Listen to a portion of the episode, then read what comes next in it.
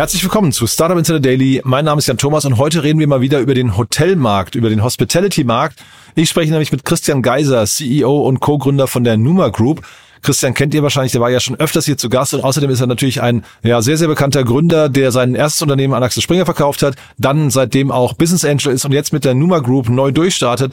Ein super spannendes Unternehmen, das gerade eine Übernahme bekannt gegeben hat. Und außerdem gab es ja vor, ja, ich glaube ungefähr zwei Monaten oder vor drei Monaten eine Finanzierungsrunde. Über die haben wir auch noch nicht richtig gesprochen. Deswegen sehr, sehr viele Gründe für ein cooles Gespräch. Jetzt, wie gesagt, mit Christian Geiser, CEO und Co-Gründer von der Numa Group. Startup Insider Daily. Interview. Sehr cool, ja, ich freue mich. Christian Geiser ist wieder hier, äh, CEO und Co-Gründer von der Numa Group. Hallo Christian. Hey Jan, Schön wieder hier zu sein. Cool, dass wir wieder sprechen. Äh, Christian, ich mein allererstes, allererste Begegnung mit dir, ich habe es glaube ich schon im Podcast schon mal erzählt, ist, wie du an der WHU den Kauf der Deal verkündet hast, da beim Idea Lab damals in dich hast feiern lassen, ne? Äh, du, das war ne schon ewig her gefühlt. Ja, ich glaube 10, 10, 12 Jahre oder so wahrscheinlich, ne? Ich weiß gar nicht genau. 2011 wahrscheinlich, ja. ja. ja. Also gefühlt ne, ein Jahrtausend. Also auf jeden Fall Idea Lab, für die, die es nicht wissen, äh, ist eine Top-Konferenz an der Uni, WHU sowieso auch äh, Top-Universität. Top und da hat man aber gemerkt, das war dann irgendwie so ein Moment, da hat die ganze Universität einfach gesagt, Christian, geil, was du da geschafft hast. Ne? Du, das freut mich zu hören. Wir, wir sind natürlich nur ein Element von, von vielen Erfolgsgeschichten äh, von unserer Uni, aber ja, hat ja auch schön dazu beigetragen. Insofern war das auf jeden Fall ein, ein schöner Moment damals. Ja, ist mir auf jeden Fall hängen geblieben. Ne? Ähm, und Jetzt sprechen wir vor, sagen wir, vor dem Hintergrund einer neuen Akquisition von euch. Ähm, vielleicht macht doch mal einen ganz, ganz kurzen, sagen wir, Kurzvorstellung deiner Person, was so in diesen 10, 11, 12 Jahren seit diesem Exit damals, äh, damals passiert ist. Super gerne. Also wir hatten äh, damals Kaufda, heute Bonial 2008 gegründet. Ich habe äh, das Unternehmen zehn Jahre lang mit aufgebaut und geleitet, also bis zu Ende 2017. Äh, wir haben das Unternehmen ja in mehreren Schritten dann an Axel Springer äh, verkauft. Ich habe mich dann da operativ zurückgezogen, habe eine Kurzpause gemacht, also war einen Monat in, in China und in Japan unterwegs, um mir da so ein bisschen... Was übertrieben, ne, mit der Pause, du. Pff, Monat. Krass. Ja, also äh, war dann Jahr Pause. Ja, so, okay. War dann, genau, es war schon ein bisschen länger.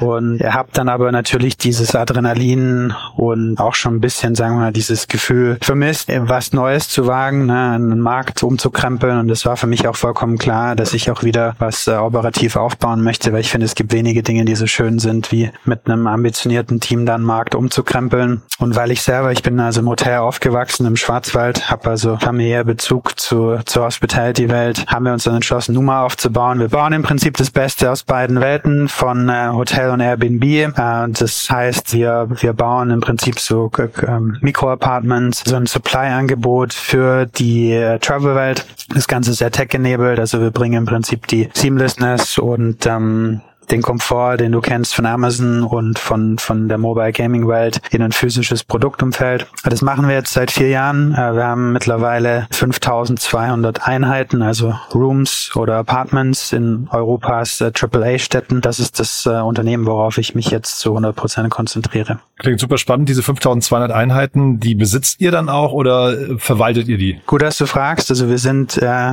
Neudeutsch Asset Light. Das heißt, wir besitzen äh, die Immobilien nicht. Wir entweder pachten die oder managen sie. Also circa 70 Prozent sind in einem sogenannten Pachtvertrag, 30 Prozent sind in so Managementstrukturen, also wo wir quasi Fees bekommen von den Eigentümern dafür, dass wir die managen. Mhm. Und das heißt, der, du hast ja gesagt Tech-Enabled, das heißt, das ist eigentlich der Fokus hinterher, dass ihr diese Infrastruktur äh, baut und deswegen dann wahrscheinlich auch nach vorne raus, wir sprechen da wie gesagt vor dem Hintergrund einer Übernahme, dann auch versucht schnell zu wachsen, ja? Genau, also der Technologieansatz, ich vergleiche das immer schön mit, mit Tesla, was natürlich eine sehr hohe Ambition ist, aber was die ja gemacht haben, ist, dass sie über einem physischen Produkt einen Software-Meta-Layer äh, gebaut haben, äh, was einen großen Wettbewerbsvorteil für sie ausmacht. Diese Inspiration haben wir genommen, haben gesagt, okay, in der Hospitality-Welt kannst du das auch umsetzen. Wir konzentrieren uns da auf drei Hauptsäulen. Ähm, das eine ist die Guest Experience, ähm, also Stichwort Seamless User Experience. Du hast keine Rezeption bei uns, du kannst innerhalb von sagen wir 60 Sekunden deine Buchung ähm, machen und wir wollen dir einfach Zeit zurückgeben. Das Ganze führt dann auch dazu, dass Punkt zwei, dass wir viel skalierbarer und effizienter in den Kostenstrukturen sind. Also wir haben da circa 60 Applikationen selber geschrieben, zum Beispiel eine Housekeeping-App ähm, oder das System, was unsere Türen zur Cloud connected. Und der dritte Aspekt ist äh, Revenue Management, also Topline Improvements. All diese drei Punkte ermöglichen es uns, ähm, schneller zu wachsen und mehr auch kleinere Gebäude zu eröffnen, ähm, als jetzt sagen wir mal ein klassischer Anbieter. Jetzt seid ihr Asset Light, aber der Markt an sich ist ja dann doch nicht Asset Light, weil, also sagen wir die, die eure Kunden, wenn man so möchte, ne, die, die ähm, Pacht, Pachtverpächter dann. Wie geht's denen gerade? Also ich kann mir ja vorstellen, Immobilienmarkt, Zinspolitik und sowas ist gerade nicht das einfachste Umfeld, ne? Absolut, da sprichst du einen wichtigen Punkt an. Der Immobilienmarkt ist gerade massiv im Umbruch. Also das sind ganz tektonische Wellen, die da äh, unterwegs sind. Die Zinspolitik hat da natürlich dazu geführt, dass gerade Player, die sehr riskant gefahren sind, jetzt natürlich auch ähm, ja, vor großen Herausforderungen stehen. Ich persönlich musste aber sagen, dass wir die Erfahrung gemacht haben, in so großen Umbruchphasen haben wir eigentlich immer die größten Opportunities. Also Beispiel Covid, das war ja die größte Krise für unsere Branche. Und da haben wir eigentlich äh, sehr tolle langfristige Partnerschaften schließen können, weil Krisenmomente immer dazu führen, dass Geschäftspartner sich überlegen, neu aufstellen, umdenken und dann hast du eigentlich eine Chance, ähm, eine höhere Chance, sie davon überzeugen äh, zu können, was Neues zu wagen. Mhm ist ja wahrscheinlich das, was ähm, hier auch passiert ist. Ne? Was, was, ähm, was sind denn so die Kernfaktoren, die, äh, sag mal, der Gewinner in diesem Markt jetzt hier mitbringen muss? Ähm, du hast ja schon gesagt, ihr habt baut eine Software, die diese drei Bereiche da irgendwie adressiert. Ähm, das klingt auch total spannend, aber ist es hinterher das oder ist es eigentlich, also das, das bessere Produkt quasi oder ist es hinterher der Zugang zu Kapital? Ich glaube, es sind vier wichtige Faktoren. Das eine ist, ähm, Du brauchst Zugang idealerweise exklusiv zu den richtigen Standorten. Ja, also Access to Real Estate. Ähm, da legen wir auch großen Wert drauf mit, mit zum Beispiel Repeat-Partnerschaften, also Partner, mit denen wir mehr als ein Gebäude umsetzen. Ähm, das Nummer eins. Nummer zwei ist, äh, eine starke Brand aufzubauen, ne, dass du Geschäft direkt realisierst, ähm, dass du die richtige Zielgruppe erreichst. Ähm, Punkt drei ist, skalierbare und effiziente Operations äh, umzusetzen. Ne? Also Hospitality, wenn du das jetzt mal mit Food Delivery oder ähm, Taxi Mobility vergleichst, hast du halt einen Komplexitätsfaktor von wahrscheinlich 100x, weil es so viele Details drin. Das heißt, brauchst du eigentlich so ein Military Mindset schon, um deine Details in den Operations richtig zu managen und dann der vierte Punkt, den ich anführen würde, ist die richtige Finanzierungs- und Underwriting-Strategie. Es ist ein kapitalintensiveres Geschäftsmodell, ne, weil du einfach ein physisches Produkt hast und das musst du langfristig durchdenken, wie du dich da aufstellst und ähm, die richtige Kapitalstruktur ist da natürlich auch ein großer Wettbewerbsvorteil, heißt Zugang zu Equity und mhm. äh, Debt- und Real Estate-Investoren. Ja. Diese vier Schwerpunktbereiche, waren die dir von Anfang an klar oder hat sich das im Laufe der Zeit erst, äh, erst rauskristallisiert? Die ersten drei waren für uns eigentlich relativ klar. Der, der vierte Punkt ist natürlich durch äh, Covid und auch durch die Situation jetzt noch stärker geworden. Also das haben wir erst über die Zeit äh, realisiert, auch weil sich natürlich die Märkte mehrfach gedreht haben. Ne? Also du hast die, die Craziness vor ähm, und während Covid gehabt, äh, was bei uns sich eher anders dargestellt hat, ne, weil wir auch bei vielen Investoren oftmals eher in so eine Schublade gesteckt worden sind, äh, weil sie dachten, okay, das möchte ich lieber nicht anfassen während Covid, wobei das für uns eigentlich ein Riesenvorteil war, wenn man sozusagen langfristig gedacht hat. Äh, wir haben da glücklicherweise auch die richtigen Partner von überzeugen können und das brauche ich dir nicht zu sagen, ne? du sitzt da an der Quelle, äh, was auch im Startup-Umfeld sich da in den letzten 12, 18 Monaten gedreht hat, äh, ist es für uns definitiv schon massives Learning gewesen. A, mit den richtigen Partnern zu arbeiten und B, das Ganze halt auch mit einer so wie am Schachbrett fünf Züge weiter zu denken, was das dann in fünf Jahren ähm, in der Zukunft für uns bedeutet. Was, also ihr habt ja, glaube ich, im September eure letzte Runde äh, zumindest veröffentlicht. Ich weiß nicht, ob es seitdem noch mal andere Kapital, äh, also äh, Kapitalfluss gab. War damals schon klar, dass ihr quasi auf Konsolidierungskurs oder dass, ihr, dass, dass der Markt konsolidiert wird und dann jetzt eben man hier und da vielleicht Opportunities hat? Also du musst dir vorstellen, dass auch der traditionelle Hotelmarkt bereits massiv fragmentiert ist, vor allem in Europa. Ja, also auch wenn du es mit den USA vergleichst, in den USA hast du, glaube ich, eine Durchdringungsrate der großen Hotelketten von, ich glaube, 80 oder 90 Prozent. In Europa sind wir da eher bei 20 bis äh, 25 Prozent, wenn ich das jetzt richtig im Kopf habe. So, wenn du dir dann unser Segment anschaust, also Neudeutsch nennt man das so Alternative Accommodation. Ich finde es persönlich nicht den richtigen Begriff, weil es mittlerweile schon mehr als Mainstream ähm, geworden ist. So, da ist der Fragmentierungsgrad noch viel stärker. Das heißt, es ist vollkommen klar, dass es da eine Konsolidierung geben wird. Ähm, und wir möchten mit Numa gerne da einer der aktiven ähm, Partner davon sein. Ich glaube, wir haben da auch eine gute Ausgangssituation dafür, weil wir eben bewusst ähm, eine Tech-Plattform geschaffen haben und du einfach Vorteile davon hast, wenn du Größe erreichst in dem Geschäft. Ne? Du hast Economies of Scale, du kannst eben eine Brand bauen, die äh, in mehr Standorten präsent ist und du hast im Hospitality-Bereich ja das Thema, wenn du es jetzt zum Beispiel mit Supermärkten vergleichst, du hast halt eine viel geringere Frequency. Mhm. So, und wenn du jetzt äh, im, zum Beispiel im Leisure-Bereich deine Zielgruppe ein, zwei, dreimal im Jahr reist, dann musst du einfach auch genug Standorte bieten, damit du da als Marke attraktiv genug bist, damit die Leute wiederkommen. Ja. Und deswegen ist Konsolidierung für uns da einfach ein spannender Ansatz. Mhm. Du hast ja gerade gesagt, wie so ein Schachspieler so ein paar Züge in die Zukunft gucken. Wie guckst du denn? Das klang jetzt gerade so als der Vergleich mit den USA und so weiter bemüht. Wie, wie guckst du denn auf den Hotelmarkt insgesamt gerade? Also wo wird er sich hinentwickeln? Der Hotelmarkt erstmal, das Schöne ist, es ist ein massiver Wachstumsmarkt. Das war auch schon vor Covid. Also zum einen, was die Nachfrage angeht. Ich glaube auch, wenn du dir gesellschaftliche Trends anschaust, na, die Leute werden älter. Wahrscheinlich werden auch Trends wie KI mehr dazu führen, dass ähm, wir mehr Freizeit haben werden. wenn du mal 20, 30 Jahre in die Zukunft schaust. Das heißt, die Leute. Das ist ein schönes positives sich, ähm, Bild, was du zeichnest. Manche Leute sagen ja, sie haben dann kein Geld mehr, weil sie keine Arbeit haben, aber ich finde das schön, wie du es sagst. Ja, das glaube ich nicht. Ich glaube, grundsätzlich bin ich auch eher ein optimistischer Mensch. Ähm, in, in any case brauchst du halt Beschäftigungsformen ne? und, und Freizeit und ähm, Reisen, emotionale Erlebnisse sind ein ganz wichtiger Faktor. So, das ist mir ganz wichtig, das zu betonen. So, zeitgleich hast du dann, äh, sagen wir, Herausforderungen wie Personalengpass, ist immer noch ein Riesenthema in der Branche. Das kannst du eigentlich nur durch Digitalisierung lösen. Und dann gibt's ganz viel Generations äh, äh, Themen, also Nachfolgethemen in Familienbetrieben. Mhm. Das heißt, wir gehen davon aus, dass es sich stark konsolidieren wird. Hinzu kommt, dass du äh, viele Opportunities haben wirst, um zum Beispiel äh, Büroflächen oder Retailflächen zu konvertieren äh, in den Innenstädten. Na, und das befreit quasi zusätzliche Wachstumsperspektiven für uns. Insofern, also Bottomline, ganz großer Wachstumsmarkt ähm, und da wird es viel Verschiebung auf der Supply-Seite geben. Und wenn du dir mal den Markt anschaust, auf der, auf der Nachfrageseite hat Digitalisierung ja schon seit 15 Jahren Einzug gehalten. Du hast Booking, Airbnb, Expedia, die da sehr weit vorangeprescht sind. Das Level an Digitalisierung findest du aber noch nicht auf der Angebotsseite und das muss jetzt eben Schritt für Schritt kommen. Mhm. Dann lass uns mal über die Akquisition oder den Merger, ich weiß gar nicht, magst du sagen, was es ist, aber letztendlich, also ihr habt jetzt quasi nochmal so, wenn ich richtig rechne, so roundabout 10 Prozent dazugenommen, ne, an Kapazitäten. An Kapazitäten stimmt es. Das sind natürlich Märkte, die, sagen wir mal, höherpreisig sind äh, im Vergleich zu Deutschland. Ne? Also Deutschland ist ja eigentlich so im Hotelbereich niedrigpreisig unterwegs. Das heißt, also eine Einheit zum Beispiel in Paris oder Amsterdam macht fast doppelt so viel Umsatz wie in Berlin beispielsweise. Mhm.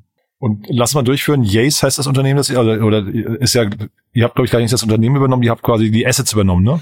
Nee, wir haben tatsächlich das ganze Unternehmen äh, übernommen. Das sind, also wie du schon gesagt hast, circa 500 Einheiten. Dann haben sie noch ähm, einiges in der Forward Pipeline, was wir jetzt noch nicht äh, kommuniziert haben.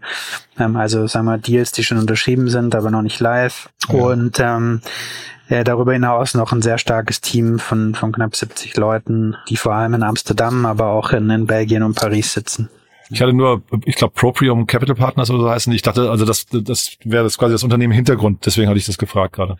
Nee, Proprium ist ein Real Estate Evergreen Fund. Uh, by the way, auch einer der großen Investoren von Motel One, mhm. die deine Zuhörer uh, natürlich sehr gut kennen werden. Die haben das Unternehmen von den Gründern uh, gekauft. Ich glaube 2018. Das dann weiter forciert im Sinne von Wachstum und Profitabilität. Und wir haben mit denen eigentlich über einen gewissen Zeitraum eine Beziehung aufgebaut und haben, sind dann beide zu dem Schluss gekommen, dass eine Kombination da sehr viel Sinn macht, weil unsere Strategie ist ja zu sagen, wir wollen der größte Anbieter in Europas AAA-Städten sein, also sowas wie Berlin, Rom, Barcelona, Amsterdam. Und da, wo die präsent sind, das sind somit die Märkte mit den größten Eintrittsbarrieren. Also Amsterdam ist äh, sehr schwierig organisch zu expandieren. Ähm, und von daher hat es sehr viel Sinn gemacht für uns, ähm, da unsere Teams und Portfolios äh, zusammenzulegen, ja. Ich glaube, davon träumt ja jeder Gründer, jede Gründerin, ne, dass sie irgendwie anfangen, andere Unternehmen aufzukaufen oder zu übernehmen und dadurch irgendwie äh, schneller zu wachsen. Wie läuft so eine, wie läuft so ein Gespräch ab? Wie hat man sich das vorzustellen? Ist das ein langes Feilschen oder gibt es ganz klare Metriken, auf die man guckt? Du, also du hast recht, natürlich ist es ein schönes Gefühl und ich habe da ja auch schon ein bisschen Erfahrung mitbringen können, weil wir bei Kauf der Bonial äh, einiges in dem Bereich gemacht haben, auch mhm. zusammen mit Axel Springer. Also wir haben zum Beispiel damals auch die Nummer zwei in Deutschland gekauft mit meinem Prospekt. Wie läuft sowas ab? Ich glaube, das Wichtigste ist vor allem erstmal, dass man selber die Hausaufgaben macht im Sinne von, okay, Inwiefern passt das zur Strategie? Was hat man da für Möglichkeiten, gemeinsam mehr rauszuholen, als also dass dieses berühmte 1 plus 1 ist mehr als 2. Und ähm, ich glaube, mein Gefühl ist in solchen Situationen, man merkt oft relativ schnell, ob, ob das sinnvoll ist und ob da auch ein Deal machbar ist. Und ähm, ich glaube, dass äh, für Proprium das ein guter Zeitpunkt war, den Deal jetzt abzuschließen. Und wir haben da, glaube ich, jetzt auch eine gute äh, Struktur gefunden, um das entsprechend abzubilden. Äh, man darf immer nicht unterschätzen, wie komplex M&A am Ende ist, ja, ne, was Themen angeht wie Finanzierung, Due Diligence und dann kombinierst du natürlich auch zwei Kulturen. Das Schöne in unserer Branche ist, dass die die Hospitality-Welt generell wesentlich offener ist und du auch da in der traditionellen Branche oft ähm, solche Konstellationen hast. Ne? Also Konsolidierung ist da einfach gang und gäbe. Ja.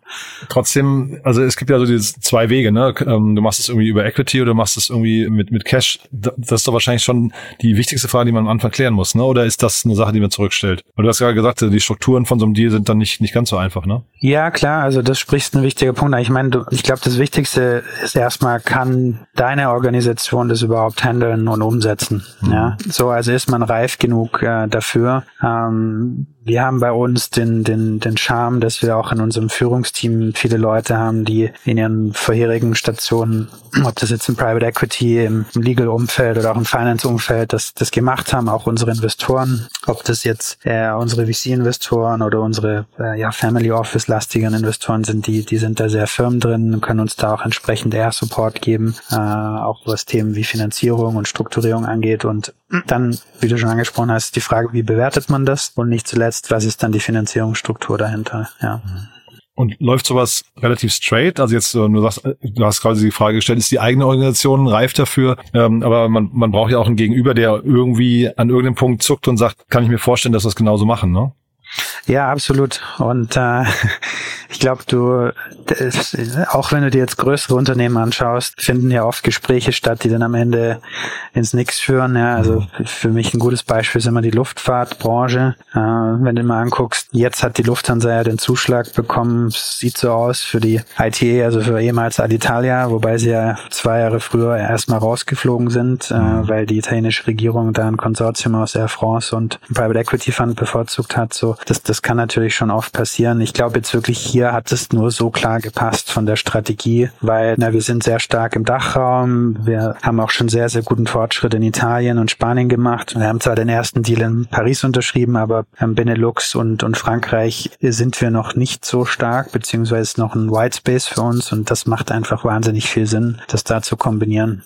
Ist das jetzt, was ihr macht, tatsächlich schon ein reines PE-Game dann hinterher? Also ähm, oder was ist jetzt, was sind quasi die anderen Herausforderungen, die ihr noch habt? Du, ich sag immer ganz gerne, dass wir haben ja schon sehr früh die Feuerprobe erfahren, also dass wir mehrfach durch die Hölle und zurück äh, fahren durften durch Covid, also durch äh, Welle 55 und so weiter, ever-changing äh, regulatorische äh, Rahmenbedingungen, was äh, Reisen angeht. Das heißt, wir haben schon sehr früh, excuse my language, in die Fresse bekommen als Unternehmen. Und das war super, weil wir sehr früh äh, Disziplin aufbauen konnten und sehr früh auch so ein agiles Mindset entwickelt haben. Dazu haben wir das Modell bewiesen, ne, das auch in so einem schwierigen Umfeld funktioniert. Wir haben äh, sehr stark Unit Economics. Ähm, der Markt wird langfristig wachsen. Äh, wir haben eine gute Organisation. Ähm, das heißt, also eigentlich steht jetzt dem Erfolg in dem Sinne nichts im Wege, was ich immer sage. Die Hauptrisiken sind wir selber. Also wenn wir Fehler machen, wenn wir unsere Organisation nicht genug skalieren, und das ist ein sehr schönes ähm, eine sehr schöne Herausforderung, das zu haben, weil es komplett in unserer eigenen Kontrolle ist. Und ich meine es ernst, ähm, weil am Ende the only ones to blame, wenn wir es nicht hinkriegen können, sind wir selber. Und das müssten wir uns auch immer ähm, vor Augen halten. Ähm, und das das hat, sagen wir, Ableitungen ähm, implizit mit sich. Also wie schnell willst du wachsen? Äh, zu was sagt man Nein? Ja, und du musst ja immer harte Entscheidungen treffen, äh, auch wenn man schon eine gewisse Größe erreicht hat. Das ist, glaube ich, immer das Schwierige. Also worauf fokussiert man sich und was, was schneidet man ab? Ja. Mhm. Und diese Organisation, wie groß, also jetzt, oder nicht das Team, ne, sondern also euer, euer Unternehmen, wie groß kann das mal werden? Gibt es dann zu groß für dieses Modell? Oder also kann das, ist das jetzt quasi der Hotelmarkt einfach, der, der, den ihr erobern könnt? Also ich glaube, bis das mal ein Thema wird, ähm, wenn wir da dieses äh, Issue erreicht haben, also dass wir zu groß werden, dann wäre ein wirkliches Luxusproblem. Aber Spaß beiseite. Wenn du dir den Gesamtmarkt anschaust, also die großen Player, so Marriott, sind bei 50 bis 60 Milliarden Market Cap, hm. hat, äh, ich glaube, 1,5 Millionen Zimmer. Uh, Hilton ist, glaube ich, die Nummer zwei mit um die 40 Milliarden Market Cap. Die gibt's natürlich jetzt schon sehr lange, aber nur um dir mal die Scale uh, zu verdeutlichen. Du hast, glaube ich, weltweit eine zweistellige Millionenzahl an Hotelzimmern. Ähm, und wir erweitern den Markt ja, weil wir eine neue Kategorie schaffen. Also Wachstum gibt's da eigentlich unendlich. Ich glaube, das, das Hauptthema ist einfach nur, worauf konzentrierst du dich, dich jetzt die nächsten Jahre, damit man sich nicht verzettelt. Und wir haben das für uns halt so beantwortet, dass wir sagen, okay, wir wollen äh, der führende Player in Europas AAA-Städten werden. Das ist eine sehr klare Strategie und äh, alles andere lassen wir erstmal sein. Wie viele AAA-Städte gibt's? Also in Europa haben wir eine Zielliste von etwas unter 100 Geografien. Davon würde ich sagen, sind sagen wir mal 70 bis 80 sogenannte AAA-Städte pro Land, also immer so sechs bis sieben. In Deutschland sprichst du zum Beispiel mal von den Top sieben. Mhm. Und das gilt dann für, für die großen Märkte eigentlich immer. Ja. Und da dann jedes Mal so, was, was vertrag, verträgt so eine Stadt? So 200, 300 Zimmer? Es Oder? kommt sehr auf die, auf die Stadt drauf an, aber nimm mal, nehmen wir mal Berlin zum Beispiel. Da hast du vielleicht eine spannende Frage an dich. Was würdest du schätzen, wie viele Hotelzimmer gibt's in Berlin? Puh, gute Frage halbe Million? Ja, nicht ganz. Also, ich, äh, wobei ich in Betten denke auch, ne? Also nicht in den Zimmern, ja. ja. ja. ja. Betten sind, also Betten bist du gar nicht so schlecht. Also ich Zimmer sind ungefähr 75.000. Äh, dann hast ah, du ja. noch so, je nachdem wie du es rechnest, 10 bis 20.000 äh, Service Departments. Mhm. Das heißt, das du kannst auch Airbnb oder fällt das da nicht rein? Genau, Airbnb, aber auch so, ähm, sag ich mal, Serviced Long-Term Apartments, mhm. die noch mit dazu kommen. Und nur um dir mal ein Gefühl zu geben, ich glaube, Motel One ist der größte mit dreieinhalbtausend Einheiten. Hm. Ja, nur, nur in Berlin. Ähm, und der Markt ist immer noch sehr fragmentiert. Äh, wenn du das jetzt replizierst auf die anderen Märkte, Berlin ist einer der Top 10 Märkte in Europa, aber mhm. das gibt ein Gefühl für die Größenordnung. Mhm. Ja, Motel One ist, also ja, finde ich, finde ich äh, eine schöne Herleitung. Das heißt, wenn, also, was würdest du sagen, wie schnell seid ihr auf so einem Motel One in Berlin Niveau? Wann müssen wir wieder sprechen?